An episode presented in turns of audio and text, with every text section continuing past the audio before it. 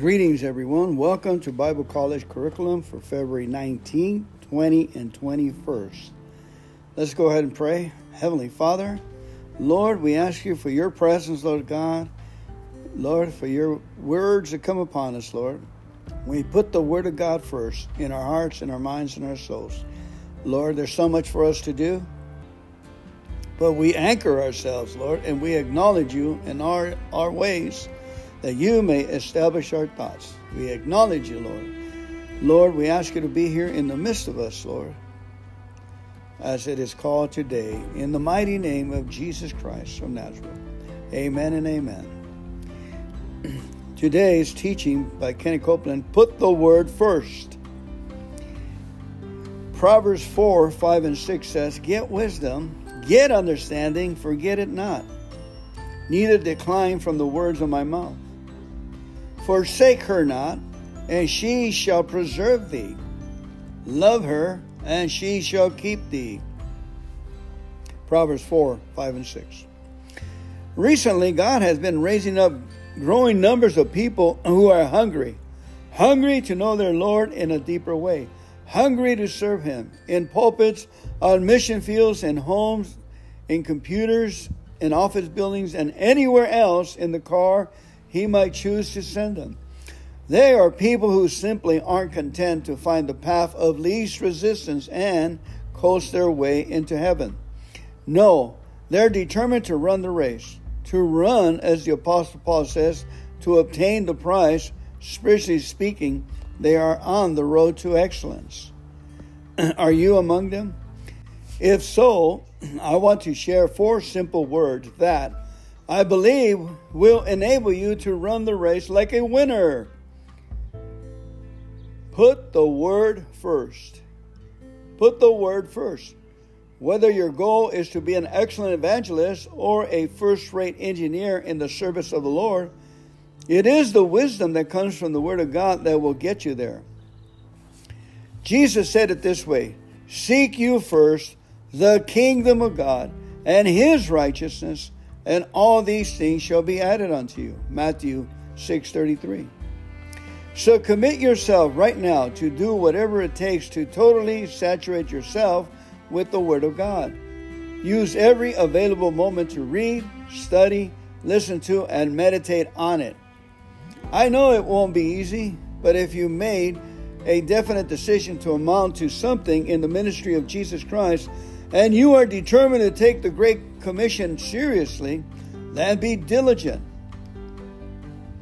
Be diligent. Put the word first, and there will surely be glorious victories ahead. Reading for today is Proverbs chapter 4, verse 1 through 18.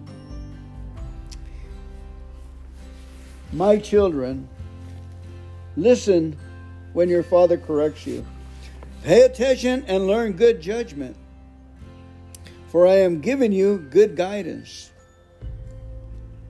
Don't turn away from my instructions, for I too was once my father's son, tenderly loved as my mother's only child. My father taught me, Take my words to heart, follow my commands, and you will live. Get wisdom, develop good judgment. Don't forget my words or turn away from them. Don't turn your back on wisdom, for she will protect you. Love her, and she will guard you. Getting wisdom is the wisest thing you can do. And whatever else you do, develop good judgment. If you prize wisdom, she will make you great. Embrace her, and she will honor you. She will place a lovely wreath on your head she will present you with a beautiful crown. My child, listen to me and do as I say, and you will have a long, good life. A good life. I will teach you wisdom's ways and lead you in straight path.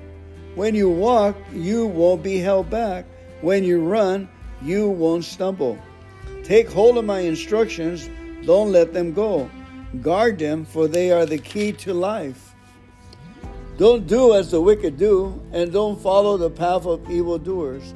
Don't even think about it. Don't go that way. Turn away and keep moving, for evil people can't sleep until they've done their evil deed for the day. They can't rest until they cause someone to stumble. They eat the food of wickedness and drink the wine of violence. The way of the righteous is like the first gleam of dawn, which shines ever brighter until the full light of day. Amen and amen. Let us recap for a little bit. You know, memorizing the Word of God, it should come up to us and protect us. In other words, the Spirit of God has to be set on fire to keep us aware of the evil one. And how do we set it on fire? Well, for me, I'll get on, on my knees and I'll pray three consecutive Our Fathers like the world depended on me doing that properly. Like accessing the God for life and death for others and I act like that and pray with it, try to pray and release faith as I'm doing it. And then I pray other prayers throughout the day. Um, that, that may work for you. But remember the dangerous people, places, and things that people that are drinking, people that are not seeking God as you are, and you have a love for them because they're your friends. But they, they are dangerous because the fact is, if they have anger, if they have bad habits, any kind of those spirits will contaminate you. You're going to try to help them, but they usually end up pulling you down. They'll say things like, buy a case, just buy a case. It's going to be like it's going to make everything better because they're not working. Whatever it is, you know, growth requires new friends. If a person is angry, for instance, or has rage, and you're gonna we're gonna pick up that anger and the rage. The Bible says not to get um, friends with them because we will get contaminated with that. In other words, stay away from dangerous women, dangerous men that don't don't honor God, do not fear for their recovery or for their sins. Protect yourself by staying away. And I'd like to ask you to be good. I'd like to ask you to make a choice to be a good person. Can you do that? Raise your right hand and say, I hereby choose to be good. I hereby choose to be good. And let go and let God. Amen. Let go and let God by thanking Him for any problems that are chewing on your on your life, are eating you. Thank you, God. Thank you, God. We need that fuel to get power out of it so we can go forward. We propel it forward with the wisdom of God. Amen and amen. All right, let's go to our next reading, please. That would be the 20th of February. Hallelujah. Yes, we're getting excited about the Word of God. Amen. Put it first in our days. Joy, a very real force. the joy of the Lord is your strength. Nehemiah 8:10. Say say with me say the joy of the Lord is my strength. The joy of the Lord is my strength. One more time say the joy of the Lord is my strength. Thank you. Thank you. Joy is not a warm, happy feeling you're supposed to have now and then. When things are going well, it's much more than that. Joy is one of the most powerful spiritual forces in the world. Let's look at Nehemiah 8:10 and I'll show you why. I'll show you why the joy of the Lord is your strength. If you were to diagram that scripture and remove the phrase of the Lord, you would find that it's truly saying is this joy is strength. The two are interchangeable. That's what makes joy so crucial. You can't live a life of faith without being strong in the Lord. And when God wants to make you strong, joy is what He uses to do the job. Incredible, huh? Who would have thought of? Joy is not just a state of mind, it is not a fleeting emotion. Joy is a very real force, and the devil doesn't have anything that can stand up against it. Just as fear has to yield to faith, discouragement has to yield to joy. Since joy is one of the fruits of the Holy Spirit, you already have it residing with you. But you must develop it. You hear me? You must bring it out, develop it. It's a skill. I can confess it and live by it, act like it if you want to enjoy its power. Whatever circumstances you are facing today, you, you can be full of joy. You can be strong in the Lord.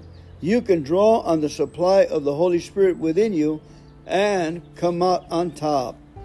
Rejoice That's one of the reasons why thanking God for a situation gives you humor. Humor is is God's answer with a with a twist of happiness, of joy in it. The wisdom and the joy of thanking God. Oh well, I'm gonna thank God anyway. I got a flat tire. There's oh well, I'm gonna thank God anyway. I don't put the spin on it. Well, something good's gonna come out of this because I block what God wants me to do. You know, try not to figure what God's next move is going to be. Just let us relax and let the Holy Spirit take us in the wind where He wants to take us. You know, instead of putting a direct hit on it, it's just to let go and let God. I thank you, God, for this flat tire. Woo-hoo. I rejoice and I thank you for it. And try to stop there. Don't put a spin on it. Let God be God. Just inspire you Take a deep breath and let's see. Well, let's see what our, my next step is. It might not be that flat tire. It might be that you forgot to call your attorney for something or give somebody some information. Whatever it is, start jotting everything down. Take advantage of the circumstance, thanking God for it, and let us tap into joy. And now we're going to read Psalms 18 to 28 and 50. the Holy Spirit is telling me that joy is a higher frequency. And the way you get a higher frequency is by acting and singing and praising the Lord by gratitude. We choose to be grateful. We choose that we got a good night's sleep and to acknowledge all kinds of situations around us as a gratitude. And we move over into joy by gratitude. A grateful person is is in love and sings, and the, the high singing tones of the voice is what gives us contact with God. Amen. The higher frequencies of the, of the voice of joy gives us easy access to God and to more joy. Here we go. Psalms 18, verses 28 to 50. You light a lamp for me the Lord my God lights up my darkness. In your strength I can crush an army. With my God I can scale any wall. God's way is perfect. All the Lord's promises prove true. He is a shield for all who look to him for protection. For who is God except the Lord? Who but our God is a solid rock? God arms me with strength and he makes my way perfect. He makes me as a sure footed as a deer, enabling me to stand on mountain heights. He trains my hands for battle. He strengthens my arms to draw a bronze bow. You have given me your shield of victory. Your right hand supports me. Your help has made me great. You have made a wide path for my feet to keep them from slipping. I struck them down so they could not get up. I chased my enemies and caught them. I did not stop until they were conquered. They fell beneath my feet. You have armed me with strength for the battle. You have subdued my enemies under my feet. You placed my foot on their necks. I have destroyed all who hate me. They call for help, but no one came to their rescue. They even cried to the Lord, but he refused to answer. I ground them as fine as dust in the wind. I swept them into the gutter like dirt. You gave me victory over my accusers. You appointed me ruler over nations. People I don't even know now serve me. As soon as they hear of me, they submit, foreign nations cringe before me. They all lose their courage and come trembling from their strongholds. The Lord lives. Praise be to my rock. May the God of my salvation be exalted. He is the God who pays back those who harm me. He subdues the nations under me and rescues me from my enemies. You hold me safe beyond the reach of my enemies. You save me from violent opponents. For this, O Lord, I will praise you among the nations. I will sing praises to your name. You give great victories to your king. You show unfailing love to your anointed, to David and all his descendants forever. Amen and amen. You know, we cannot fight our, our battles without our dependencies alone. Although at times we may feel that our efforts are overcoming the things that cripple and destroy us, we soon realize that it is God who gives us the strength to fight those battles. One of the ways to tap into the strength is to thank Him for the battle. Thank Him for the for the battle. Uh, God says, uh, "The battle is mine." Once we bring God into our battles, we begin to experience victory in the place where we were defeated in the past. God alone can guarantee a permanent victory. The successes that God gives us can be a strong encouragement to others. In the process of recovery or goal setting, accomplishment, doing something to, to strengthen ourselves so we can be a better service, we have called upon others to share our victory with us. As we do, we will also be carrying the message of His saving power and love to those who are listening and watching. This may all be this may be all it takes to give people the courage to go on. They will see God's transforming power in our lives and begin to hope that God can do the same for them because of who God is and what He does for us.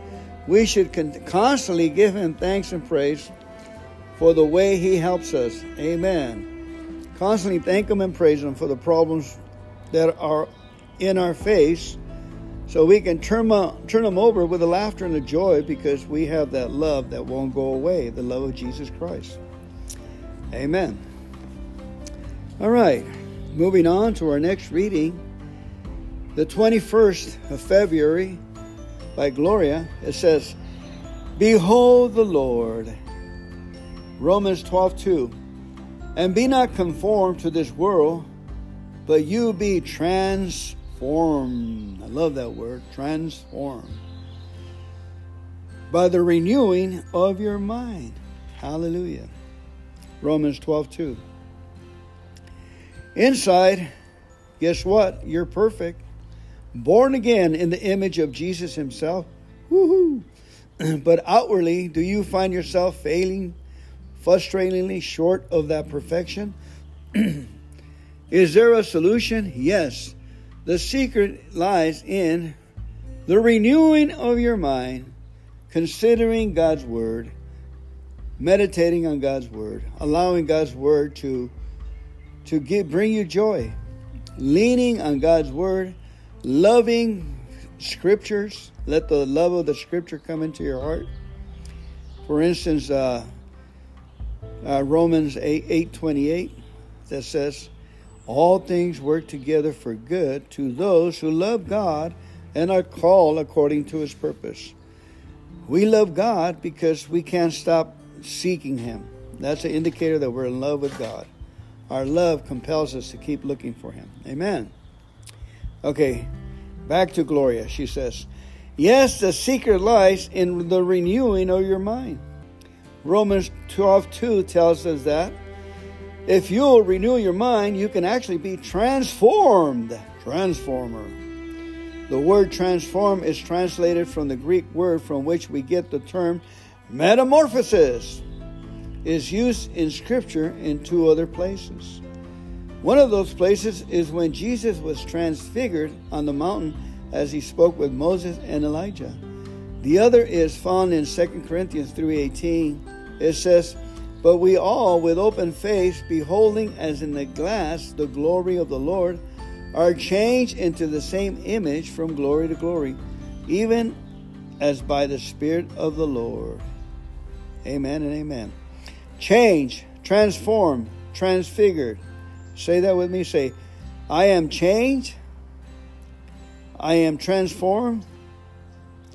I am transfigured by the glory of the Lord. Amen.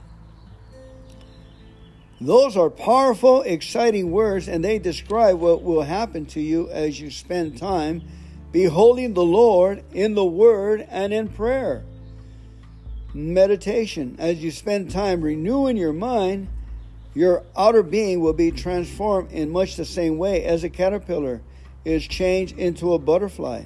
Instead of conforming to the image of the world, you'll begin to conform to the image of the reborn spirit within you, which is created in righteousness and true holiness. Take time to get away from the world and study God's Word. Meditate on it and let it change you from the inside out. Be transformed by the renewing of your mind and release the beautiful spiritual butterfly that's living in you. Hallelujah. Now let's go to 2 Corinthians chapter 3. Let's run over there, please. Second Corinthians chapter 3, verses 6 through 18. 6 through 18. Here we go. Says, He has enabled us to be ministers of this new covenant. The Lord has enabled us. This is a covenant not of written laws, but of the Spirit the old written covenant ends in death, but under the new covenant, the Spirit gives life. The old way, with laws etched in stones, lead to death, though it began with such glory that the people of Israel could not bear to look at Moses' face, for his face shone with the glory of God, even though the brightness was already fading away. Shouldn't we expect far greater glory under the new way now that the Holy Spirit is given us? If the old way, which brings condemnation, was glorious, how much more glorious is the new way, which makes us right with God?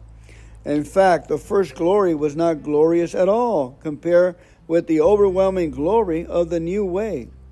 So, if the old way, which has been replaced, was glorious, how much more glorious is the new, which remains forever? Since this new way gives us such confidence, we can be very bold. We are not like Moses, who put a veil over his face so that the people of Israel would not see the glory, even though it was destined to fade away. But the people's minds were hardened, and to this day, whenever the Old Covenant is being read, the same veil covers their minds so they cannot understand the truth and this veil can be removed only by believing in Christ. Yes, even today, when they read Moses' writings, their hearts are covered with that veil and they do not understand. But whenever someone turns to the Lord, the veil is taken away. For the Lord is the Spirit, and wherever the Spirit of the Lord is, there is freedom. So all of us who have had the veil removed can see and reflect the glory of the Lord. And the Lord, who is the Spirit, makes us more and more like Him as we are changed into His glory. Amen and amen. Glory to God. The glory of God is seen in the new covenant as well in the old, but rather than being reflected on the outside, as with Moses' face, the glory of the new covenant involves a Transformation from us in the inside out. From the inside out. This glory shines through the lives of all who trust Jesus Christ and pursue true metamorphosis in the power of the Holy Spirit. The further we progress in our relationship with God, the more visible God's glory becomes in our lives. Amen and amen. Paul's constant contrast between the old covenant, the law of Moses, and the new covenant, salvation through Jesus Christ, is applicable to our getting better in all types of situations overeating, over talking, overspending, money, laziness, recovery process, uh, alcohol. The glory of the Lord, as well as the glory of God, shining on Moses' face, faded, implying that the law was not a long term solution to the sin problem. Likewise, the many humanistic recovery programs and other means for dealing with pain and dependencies that leave out God, they may seem glorious, effective in the short run, but success through them rapidly fades. The new life that God offers through an ongoing relationship with Jesus Christ is the only means to permanent recovery. Hallelujah. Thank you, God. Thank you, God. Amen.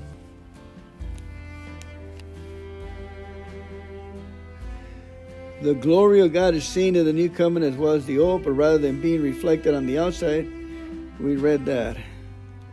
The further we progress in our relationship with God, the more visible God's glory becomes in our lives.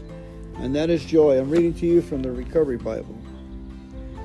Amen and amen. Thank you so much for coming on here today. May the Lord bless you and keep you, make his face to shine upon you, be gracious unto you, lift up his countenance, and give you peace, and transform you in every which way to the glory and the honor of our Lord Jesus Christ. Amen and amen.